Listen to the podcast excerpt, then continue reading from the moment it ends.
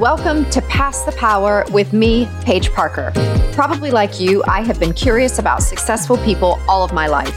With this podcast, I hope to talk with accomplished folks, offering a bit of their backstory, but mostly allowing them to share pearls of wisdom, personally and professionally, and perhaps a few secrets on how to live life fully and with passion, in order to pass the power on to you. Today, I welcome Janice Wong, the dynamo behind 2AM Dessert Bar and Janice Wong Chocolates. I wanted Janice to pass the power and share, since she has an amazing success story and it all happened at a pretty young age. So thank you for being with us, Janice. And is there any soundbite you want to add to describe yourself further? No, that's perfect. Sounds good. So listeners, the first time I witnessed and experienced Janice Wong's work was at a dinner hosted by Tiffany. It was October 2015 at Capitol Theater, and she decorated the stage with the most exquisite, edible, hanging chocolates and sweets to resemble the New York City skyline. And as we all plucked diamonds from the sky, her installation certainly felt as much art as dessert. It was mind-blowing and delicious. So is that a goal? Yeah, for sure. First of all, I'm so excited to speak to you. I think we haven't met for a year, and yeah. It's been really exciting to, kind of evolve throughout my entire career. We first started out with food art on a plate, and then it slowly evolved to being on the walls and the ceilings. But every experience was always different. The audience is different, the theme is different, and it kind of pushes you to really think different. And I'm a person who's all about inspiration and pushing the boundaries. Well, I know you want your chocolate and desserts to tell a story. So why not make just a good piece of chocolate? Why does it have to be beautiful, fashionable, interesting? For me, food is all about the five senses. It's not just a piece of chocolate. You see it first, you touch it, you feel it, you tell a story. It's an experience in total. However small, however big, which you experienced, it's all about the pure joy of just really being present in that space. For me, that's very important. If I give somebody a box of chocolates, if I handmade it, it's got to tell this beautiful story, not overcomplicated. If I were to decorate an entire installation and event at the Met Museum or in Capitol Theater, it's also got to be a completely unique experience for the people, for the event.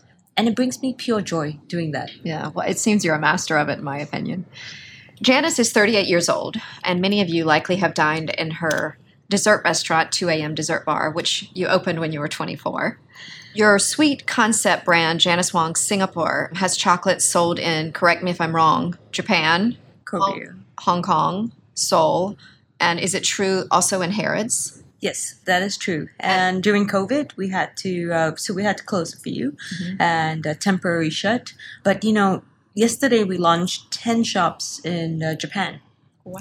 So that's really amazing. In January we launched 10 shops in Japan, and it's pretty amazing to come from a tiny little island in Singapore and really showcase Singapore-made chocolates in Japan. Right. Well, what is it you think the Japanese like so much about your chocolates? I mean, everything. I find that they have the best pasta. I mean, if you want the best French food, you can get it in Japan. I mean, the Italian, So for them to actually really want your chocolate and not, because they produce great chocolate themselves, right? It's totally true. I mean, and they do produce very, very high quality, and the best of the best are there. The French, the Belgian, I mean, everyone's there in Japan. When you go into a fair, a Valentine's Day fair, you have 100 over vendors, the top of the top. I guess why they really love the Janice Wong brand is really about our imagination.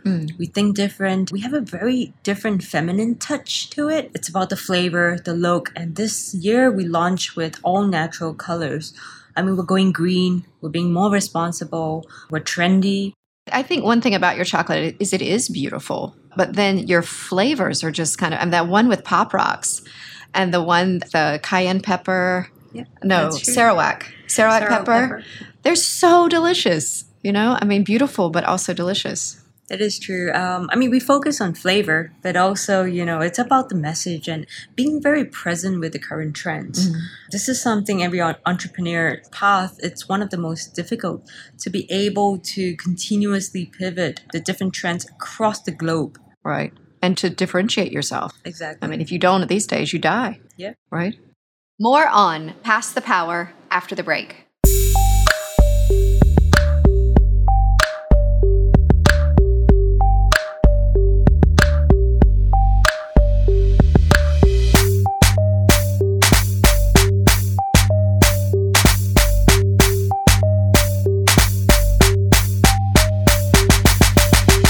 So let's talk about your progression in life. I read that your passion to become a chef started when you were studying economics, university in Australia, and you visited a farm near Melbourne, and all of the fresh ingredients in the produce kind of made you want to kind of curate food for the table.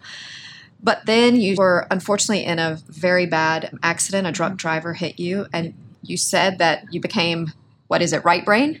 Yeah. It's really unique. I mean, that whole trauma really helped me to realize, what I actually truly love. Although I've never cooked or painted before that, and suddenly I found this new passion, to give back, to be a bit more relaxed about life. How old were you then? I was only 22. Just really have a very open mind about life. And I think the most important part is if I don't enjoy myself and I don't find joy in what I do, I can't give that joy back to people. Did you get the degree in economics? Yes, I did. And so you had the degree, but then you followed your passion to Paris and you studied at probably the best culinary school in the world, Le Cordon Bleu. That's right, yeah. Are your parents typical Singaporean parents who were kind of going, yeah, what are you doing, Janice? This is crazy. Totally. They were not really for it. They knew much more than I did. Of course, as parents, they knew that, the pay was very, very low. The progression and, the income would not, even sustain the kind of life that I want to have, Yeah, they did give me a few warnings here and there, but I said, this is my life. I really want to pursue this dream and passion, even though it's that 1% chance of success. I will be the 1%. It has been tough and it is still tough, but I still really, really love what I do and I would never ever give that up. Is there anything more specific you can give us on how you went against the safety of continuing on with economics and completely changing your life? I mean, perhaps your parents paid for the culinary school, so that was easier to do, correct? Then. So yes, so my story is, I've done the economics in school and graduated to give them, the ease of mind that I have something to fall back on. But I knew I wasn't ever going to kind of need it in a way. It was just really to have the peace of mind to allow them to do that. I was also coaching squash. I was also teaching here and there, getting some income here and there, and really trying to also make some part-time money just to really sustain this crazy dream of mine to leave Singapore for a while. At the end of the day, I was extremely focused with what I wanted to do. And I knew once I left Singapore, I was going to be a sponge to just gather as much knowledge and wisdom as I could. And that happened.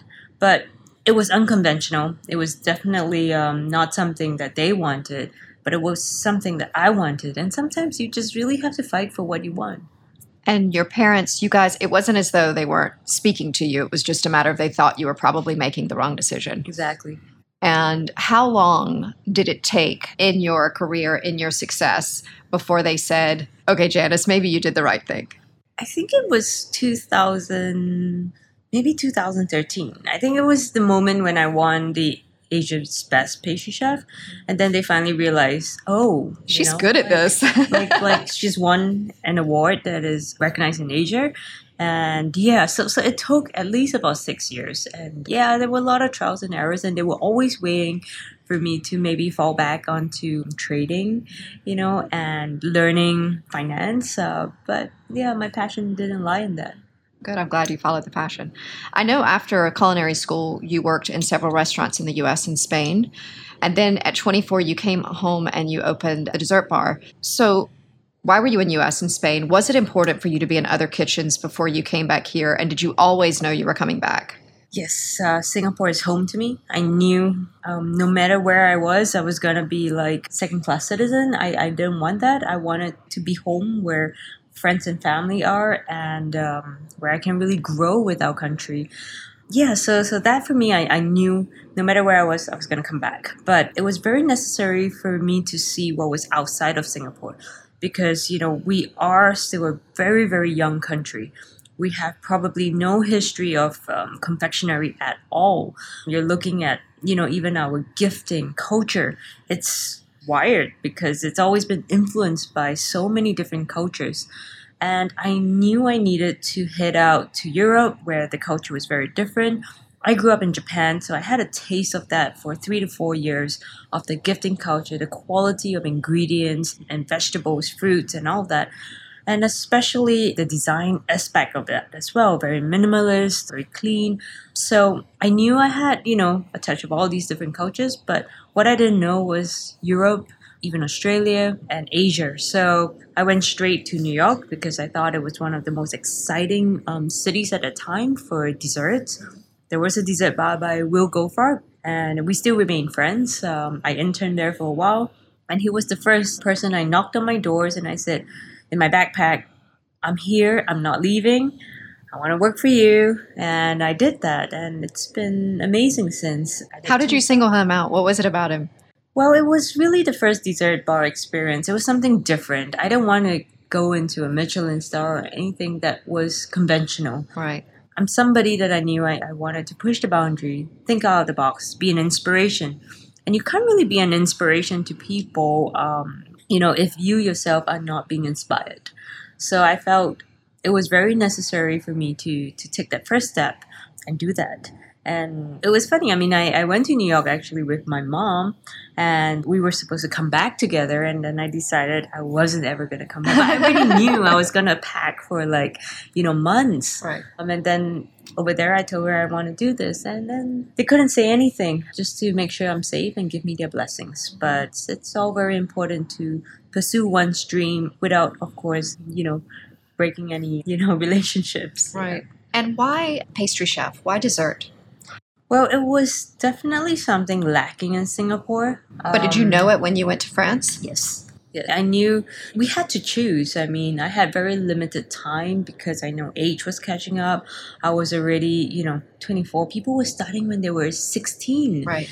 And I knew, if I want to build a brand, I need years. I cannot just build a brand in 1 to 2 years. And I jumped straight into it and just really... I even worked 2-3 jobs at the time, yeah. So I had to be very specific with what I wanted to learn, yeah. And pastry was the thing. When did you know it was time to come home? I guess when I finally, realized that I had enough play for 2 years. I was going around everywhere for 2 full years, working in different kitchens, and I decided that, even coming home, I was still going to learn. I was still going to go out, and even to this day, I'm pushing myself every day to learn new things all the time. And it never stopped. In 14 years now, 2 a.m. dessert bar is 14, but every single day, we're still pushing it. Well, I know before the pandemic, you were traveling quite a bit. Yes. So I guess to have you home, you've really, really been able to focus on the business. Mm-hmm. And I wonder how much technology plays into making chocolates. Huge. The future is huge for that. And my new focus is all about that, technology and chocolate. And in the past, you really have, the traditional ways of making it. You know that, and you keep that dear to you. But you've really got to pivot with the way people think and what the millennials want as well and what gets to them. So yes, we're putting a lot of our resources back into that. I started a lab in 2011. To really focus on research and development. And due to the pandemic, I'm not moving anywhere. So a lot of my resources are back here. My time is here. My talent and people are here. So we're going to focus on that. And when we say technology with food, it's really not just, the way you purchase something. It's not just the way, machines and robotic arms are making things, but also in terms of curating the entire full experience from a touchpad, phone, all the way to where it's being made. So yes, we are slowly curating the experience, but exciting things ahead. Well, good. We look forward. Before we proceed, let's take a quick break.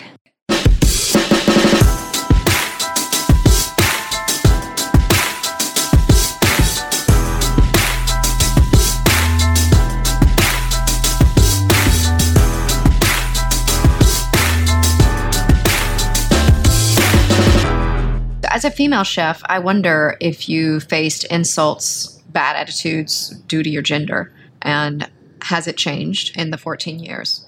For sure. Not so much in Singapore. I remember when I was working overseas, lots and lots of male-dominated kitchens.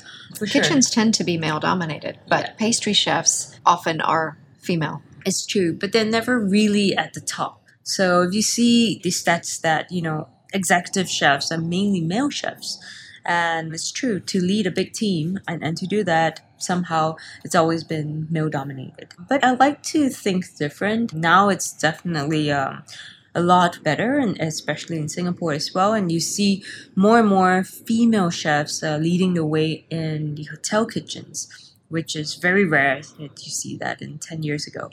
But yes, it's been tough. I mean, I've had, you know, some of these remarks, and a lot of people, the general comment will be, yeah, she wouldn't last more than 2 years or 3 years. And that was when I was 24. And I mean, when you see someone pursuing their passion, usually the usual remark would be, yeah, it's going to be, you know, it's just a passion project. But yes, I think with sheer determination, and I see myself as a very important role in Singapore to be an inspiration. It's only because we've got that 14 years to tell those stories of what we've been through. And we're just not starting out. But it can happen, and you can pursue your dream, however much the odds are against you, and still consistently be sustainable in your business. Well, I think that would probably be the ultimate luxury for most people, is to be able to have that passion project, and that is your work. Exactly. You know, that's what everybody aspires to. So I'm a loyal customer, and I find myself in the basement of Paragon often buying chocolates for my family and as gifts for friends. How many stores do you have in Singapore, and how do you decide where to go next? So we have three. I mean, we have 2AMD's at Holland Village, and we've also got Paragon at Basement 1 and Raffle City at Basement 1. We were in Changi Airport, and I think due to the pandemic, we moved out of there. But yeah, it's really about, you know, the current situation, the culture, and the trends. And now we are on about 7 to 8 different online platforms. They're doing really well. And online in Singapore? Online in Singapore. And we're 3 online in Japan. So, for example, we're on GrabMot, which I never ever thought that we would ever be on GrabMot. But it proves that, you know, habits are really changing. And we've got to really be very aware of where we open and how we even sell our products to people. Right. Do you have any new ideas or concepts or collabs that are in the works right now? Well, currently I'm very focused on Japan. We also do have a pop-up in Haneda Airport, which came to us as a complete surprise that Japan Airport Terminal wants to open a Janice Wong shop. And I've not really thought much about it yet, but now I do, and it's completely overwhelming to even be picked. So yes, my focus right now is fully on Japan, with 10 stores all across Japan, from Daimaru in Hokkaido to your Ikebukuro in Seibu and Ikebukuro, and it's just been really overwhelming. And the Singapore market is very exciting. Like I said, this is home for me, and this year I'm putting a lot of my resources back into research and technology, giving back to our society and being responsible with how we choose our ingredients, how we choose our packaging, and especially caring for the environment. Well, I wanted to talk to you about the movie, actually the documentary, Adelingi and the Cakes of Versailles, where celebrity chef Adelingi assembled the world's most innovative pastry and dessert chefs to create a Versailles-themed culinary gala at the Metropolitan Museum of Art in New York. I mean, it's such a big deal. And I watched it, and you're in it, and I was so impressed and proud of you. For you to be tapped, I feel like, is such a feather in the cap for Singapore and for you. Could you tell us, how did that come to be, and when called you, were you like, is this a joke? Desserts in the Met? This is crazy. I mean, for sure. That year, I remember, it was a lot of things going on. And so what year was it? 2018 when the email came, and we shot it in 2019. It came out in 2020, right? Yeah, and I remember that year as well. I was meant to go to LA to also shoot for a program, Sugar Rush, I think, on Netflix, but I couldn't get my business visa due to the Trump administration shutdown. So yeah, that was one of those things. But it was like one bad thing after the other. And when this email came, I was like, so it was an email. Yeah, and are you serious? You know, I mean, already I had a lot of, you know, opportunities, but I couldn't fulfill them, you see. So when this came, I said yes, but I always had this thing in my head, like, okay, maybe, you know, I couldn't go to New York just because it was so chaotic there. But, you know, it happened. And obviously my response was a straight yes, because I love Ottolenghi. We met 10 years ago at the Sydney Bridge because we did an event together for the Sydney Food Festival. And at the time, he was just really starting out, you know, and then his food was just amazing. Very, very honest. I always felt his food was all about flavor and honesty. And it's well loved by so many people across the globe. Yeah, so I'm a fan of him, and I knew some of the pastry chefs, like Dinara, and I'm a fan of her, and I was like, yeah, for sure, this would be an amazing opportunity to just really be together with the rest of the talent and inspire one another. Your display showcased the gardens of Versailles. Mm-hmm. And it was stunning. Guys, if you have not watched this, please, you have to go on Netflix and watch. Or it's not Netflix. It's currently right now on Apple. Yeah. No, Amazon. Amazon Prime. Amazon Prime. And I know that you spent time in Versailles when you studied in France. And so I know that was comforting for you because you were able. So was that part of your willingness to say yes because you thought, I can do this? And did you know when you went there, as soon as like this idea came to your head, did you know it was going to be the gardens?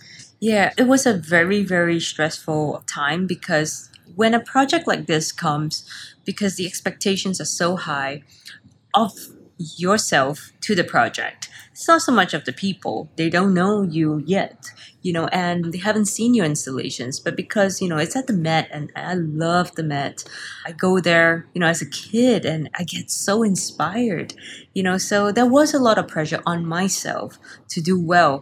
And I took a really long time. I mean, with projects like the one you experienced at Tiffany, it was almost instantaneous because it was very comfortable for me to deliver when I don't have pressure added on me, on myself. And of course, you know, I had to travel with my equipment and my paintbrushes and stuff like that. So that added more pressure because I couldn't do huge wall art. Mm-hmm. So there was a certain scale that you had to deal with. Yeah, I was limited to about 2 meters. I wanted to do a huge wall, a garden wall, fully edible. But the Met was like, no, you can't do that. It's got to be flat on the table. So it had its limitations. And I knew I wanted to just put through something very modern. I wasn't going to go with, you know, a swan or croquembouche or like, you know, one of those traditional. But there was a swan, right? Yeah, but it's really Dominic Ansell's style, right, and there was a good mix of talent in there. For me, it was all about colors, modernity, but telling the story. And when I was at Versailles, it was opulent, it was beautiful, but most of all, it was still relevant till today. And sometimes it's really hard to bring relevance into your piece of work. So that for me was very important. What did you gain from the other chefs who were there? I mean, I have dined when I lived in New York, and when I go back, I love Danielle, and the desserts there is amazing. And I know the pastry chef from Danielle was there, really good. I mean, they were all premier chefs. So what was your takeaway? What did you learn from them, or did you have time? Yeah, we did. I mean, definitely bonded. So I continued my relationship with Bompas and Parr, and we brought them over to Singapore last year in one of our high tea sets.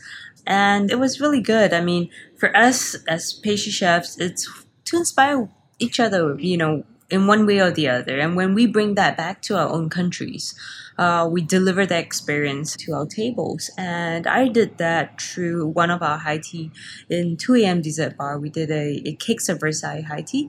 And we brought Dinara with her cake, kind of replicated that cake, as well as Bompas and Parr jellies. So that was really, really fun. It was fun for everybody.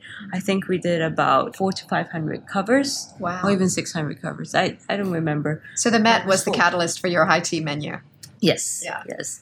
And that was really amazing. So it's just all about having fun. Mm-hmm. And I remember even Ottolenghi thought I was crazy to do all that again, all that work again in Singapore. But he fully supported it. He was so excited. Did you have a favorite display? Are you allowed to say? Well, I liked the mix of it. I mean, I really like what Bompas and Parr did. It's so quirky, you know. And Dinara is all about her modern modes. I mean, who would ever just put a cake out there that's just all white? Right. With no decorations at all. And it was all the intricate details in the mold. it was modernity 100%, far futuristic. Is she the one that uses the 3D? Exactly. Oh, she does. Yeah. Amazing. Yeah, and it's so modern and minimalist, and that for me was amazing. So how does it work when you do 3D with pastries? Well, you take technology, what has already been developed, which is, 3D printing. Instead of, printing with plastic, now you can print with different types of materials. You can mold it. So I print, let's say, this cup, and then I set it into a silicone mold, and I can start pouring my cakes into them. So we've been doing that quite a bit as well. The koi fishes that you see for Chinese New Year decorations, they are using technology as well. We basically mold them. I know in the fine dining world, there are Michelin stars. Is there anything like that in the pastry world? How do you reach the top? Not yet. And honestly, you don't really reach the top because like the Japanese, you never attain the level of perfection and you don't want to do that. But yes, it's not been really recognized. We don't have an award system like the Michelin stars. And all we do is just, we make cakes, we make nice sweet things and confectionaries. But it's different. I think the recognition is completely different. So I guess for someone, if that's important, they would need to work in a restaurant that was going to garner the 3 stars. And obviously the pastry would be a part of it. The desserts would be a part. Pass the Power will continue after the break.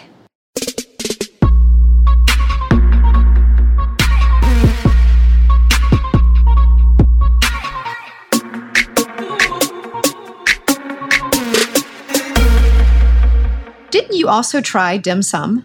Yes, I did. And tell us about that. I mean, in my entire career, I'm always learning new things. And Chinese cuisine was something that I always thought was completely underrated. I mean, it's unappreciated in a way that, you have pastas at $30 and then you have your jjiangmen, which is like beef noodles for $6. We make pasta, we make noodles. It's the same technique. And, tomato sauce and beef sauce, the same thing as well. But, the Chinese cuisine has always had this thing where it's, cheap. Mm-hmm. And it's so much about the technique that goes into it. And it's a vast amount of knowledge. And it's not been written. So when I saw that 7 years ago, I think it was even in 2010 now where I co-wrote the book Dim Sum with Dim Sum Chef as well. And I said, we've got to put this in English. We have to make sure that people know the different starches. And that's why some dumplings are transparent, some are matte, some you can actually keep it crispy. So it's all in the flour and non-flour dim sums as well. So we wrote a book out of that, but there's so much more depth to it. And it really intrigued me, even till this day. Mm-hmm. How long were you serving them? I was doing it for 3 years, but my research went on for 2 years for the book. Mm-hmm. And that's still a very important part in my life because I'm Chinese. Will they continue? They will definitely continue. We were working with the Basque Culinary Center where they sent someone for 3 months here to really research with us the different techniques of dim sum. And due to COVID, we can't do a lot of that, but for sure, this has to continue. You talked about spending some time in Japan when you were younger, and you were in Australia for university, and then you were in France, and you were in Europe, and you were in the U.S. So I wonder how your travels have shaped your confectionery creations on a broader level. I think for sure it's very important that I acknowledge the fact that I've been very blessed to be given this opportunity to even travel. And it has definitely given me this catalyst to even think different, experience different cultures. And I knew in my personality and my person as myself that I was very sensitive to my surroundings and being very respectful in every culture that I'm in. So even if I was moving around a lot with my parents, when I'm in Japan, I respect their culture and I kind of be like them. So I'm not jumping queue, and spitting around, and stuff. It's different. You're kind of part of their culture and you got to respect that. And it's played a huge part in my life because I'm able to really be in touch of what culture means to other people and hearing their stories. And now when I see culture, it's about sounds, music, food, and color. And all these are huge inspiration to my creations as well and how I think. So when I think about trends, it's not just Singapore. It's got to be global. We're super interconnected, and it's just so important to be fully aware of what's going on. Right. Well, I know here locally you have like the Gula Melaka, and there are a few that are, I feel like, pretty Singapore-centric. So do you also have some flavors in Japan, which are... Yeah, so for Japan, it's all Japanese flavors as well. A touch of Singapore flavors we have, but, you know, we do a lot of Japanese flavors. Like, we use their Sancho pepper, we use their rose oils, and just all these hojicha, green tea, you know. And it's just amazing. So, for sure, it's very important. What Singapore flavor does the best there? The Gula Melaka pandan. Oh. Somehow... Japanese kind of really like the pandan flavor, so I'm really happy about that. I wonder sometimes if a larger city, London or Paris or New York, would be a better location for you to be inspired for your creations. I know you said you always knew you wanted to come home, but I guess it's your travels that allow you to kind of have your soul fed. Might you find another city to move to? I'm glad you two think I'm young. But yes, this is definitely true. I mean, once we integrate more technology into what we do, we can definitely cross borders easily. And I do appreciate, you know, the people over there. And these are also the cities, the cosmopolitan cities that really pushes you to achieve better, because they have very high expectations of Asians coming through their borders and setting up restaurants or businesses in their country. And you really have to bring your A game there. And the competition is fierce. It's fierce, yes. Absolutely. I know you're famous for working 18-hour days. So do you have a social life or a private life? Do you exercise? What do you do outside of work? Well, thanks to COVID, I have a routine now, which is fantastic. And yes, I do quite a bit of yoga, but now it's a bit different this year as we are really generating a lot more content for our business. So just doing a lot more of these cooking shows, webinars. I know I'm doing a new cooking show very shortly, and it's for Channel 8. It's a new baking show. So I look forward to baking with everybody in Singapore. During the lockdown, during Circuit Breaker, I was back in the kitchen, and I've always baked with my kids. That's like one of those things that's easy for a mom to do, but I wasn't cooking as much, and I went back to the kitchen. So I'm sure you're going to have people who love to follow. So can we talk about mentorship and internships for people who are interested in this kind of life? What are the options for them? Well, it's very important to identify who inspires you. That's the first step. And then reach out or look to them or just being around their surroundings. And it's very important to connect. I think if once you have identified that, you can really move forward and push yourself towards that goal of yours. And for me, my mentors were very different, from fashion to, you know, culinary to architects as well. I still have mentors, and it's very important to look up to people.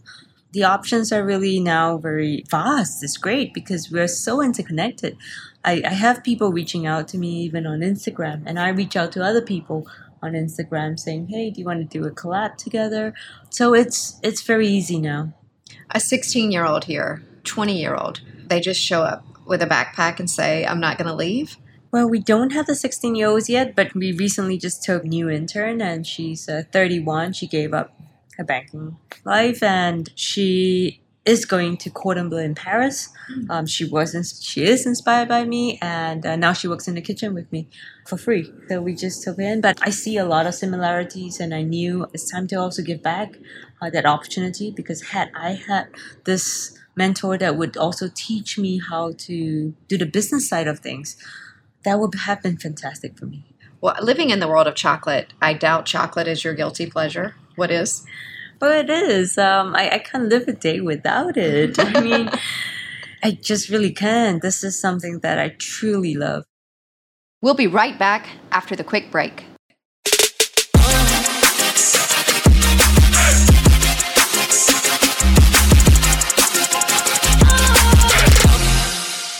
Tell us, I know you also are an artist, so that happened about the same time. I know you said up until the age of 21, yes, you weren't painting. And due to COVID, I started painting a lot more. Now I do have a up-and-coming website. It's janicewong.art. So that's a lot of paintings that I have on their website as well. I've never really, you know, shared it with the public, but it's kind of like something that I have an outlet to express and it's for myself. And I paint so much for our business, for work, for travel, and in the museums, but never for myself. And I think due to the lockdown, I started painting for charity. That was the first thing. My first few pieces in the lockdown was all for charity, and we raised about, you know, 10,000 per piece. And then I decided I've not even had or owned painting for myself. And I decided to put that all back into doing something for myself. Good. You need to. Can you give me a silver lining from the pandemic? Well, you know, what's really important about that is to really always see the bigger picture. You know, life goes on as that. And one of the most important things for me was to be very grounded and know my values. And that was family. For me, it was truly my family. Right. It meant everything to me, and it still is. And without it, I wouldn't be where I am. So when I say family, it's not just only my own family, but also my family at work. All right. Do you think that failure is a bad thing? And can you give us an example of a failure in your life that you overcame? On the contrary, I actually love failures. I embrace them, you know, and as hard as it is, it's so important to embrace failures, because when you get out of it and you take that next step, it builds you. And I say it to every entrepreneur, and my giveaway was to embrace failures. It's not easy at all to do that. Can you give us a specific failure in your life? I think one of the main thing was, you know, in Japan, when we had to switch partners, we closed our shop in Shinjuku because, you know, the Olympics was coming. And we bidded for the place again, and we didn't win it. So yes, I was super disappointed to be out of that space, but I kept trying to see new light in it. And it was only after months after. And then I finally saw new light, and I picked myself up again. I said, okay, we're going to do this again. We're going to build our brand. We're going to take back all our rights. We're going to build Janice Wong Japan company in Japan. We still have a huge following. So we're going to do this. And it worked towards our favor. Very blessed, because, you know, things got postponed, and now we have more control over what we do. And now you have 10 stores. Yes. So yeah, but I mean, it didn't start out with, you know, I mean, I could have just failed and come back to Singapore and say, okay, I quit Japan. But it's still tough. I mean, even with 10 stores, it's still tough. What's the most adventurous thing you've ever done in your life? Out of work, I hike. In my past, before being a chef, I used to hike a lot. And one of the most adventurous thing was taking a canoe out in Sweden and just canoe into the open. It was stupid. It was really, really stupid. I was with my best friend and just canoed out into the open sea without knowing which island was ours and returning to it. So I think that was by far still the most memorable thing. Super crazy, but you made it back to the island. Yeah, but sometimes, you know, you do need that little bit of craziness in your life. Yeah. Agree. 3 things you cannot live without. Chocolate, for sure. I would say unfortunately, my phone. I just love information. And I would say God, for sure. Yeah. A cause that's important to you? Giving back to society. It's what I live for. And you're currently reading or watching? What am I watching now? I would say Bridgerton. Yeah. Bridgerton. I find myself fast-forwarding through much of it. Yeah, I love it. What did you learn the hard way? Building things with my 2 hands, myself, and just not listening. And this was all when I was 24. Your favorite drink, and who, dead or alive, would you love to share it with? For me, it's always the go-to drink is whiskey. Japanese whiskey? I still favor the Macallan 12 double cast. Oh, wow. Very specific. I like that. Yeah, it's like my relaxation thing. Yes. And you share it with who? Nobody. Just me. I love it. I've learned to, growing up now, I'm 38, you know, I've learned to give, this year especially, last year, I've learned to really give myself more. I think that is the thing that I stopped. And I think it's very important to finally find time for yourself. Well, I think everybody understands now that there has to be a little bit of balance with work life, because in the old days, everybody was working all the time. But now I find young people are, you know, working to live, not living to work, right? So do you have anything you'd like to plug other than the cooking show? Any books coming up, any collabs, or any parting words to pass on the power? Yes, I'm writing a book this year. It was actually already delayed. I'm still really thinking much about the content of it. I've written something that is about dim sum, but now I think I want to really push the boundary, to push myself to give back to society kind of what I've learned from the Japanese in terms of pastry. So I kind of want to write that book and also tell my stories and give the recipes. So that's one thing that's coming up. And the new TV shows. I was meant to shoot a 6-part episode in Japan this year, but it's not happening. So we'll see about that. 2022 maybe. I hope so. Yeah. So a lot of changes. My focus right now is really about what the people want, you know, and then things are changing so fast. So I really got to get onto that and put my focus on that. We love your chocolates. We love your desserts. Thank you for being here. I appreciate your time. Thank you very much.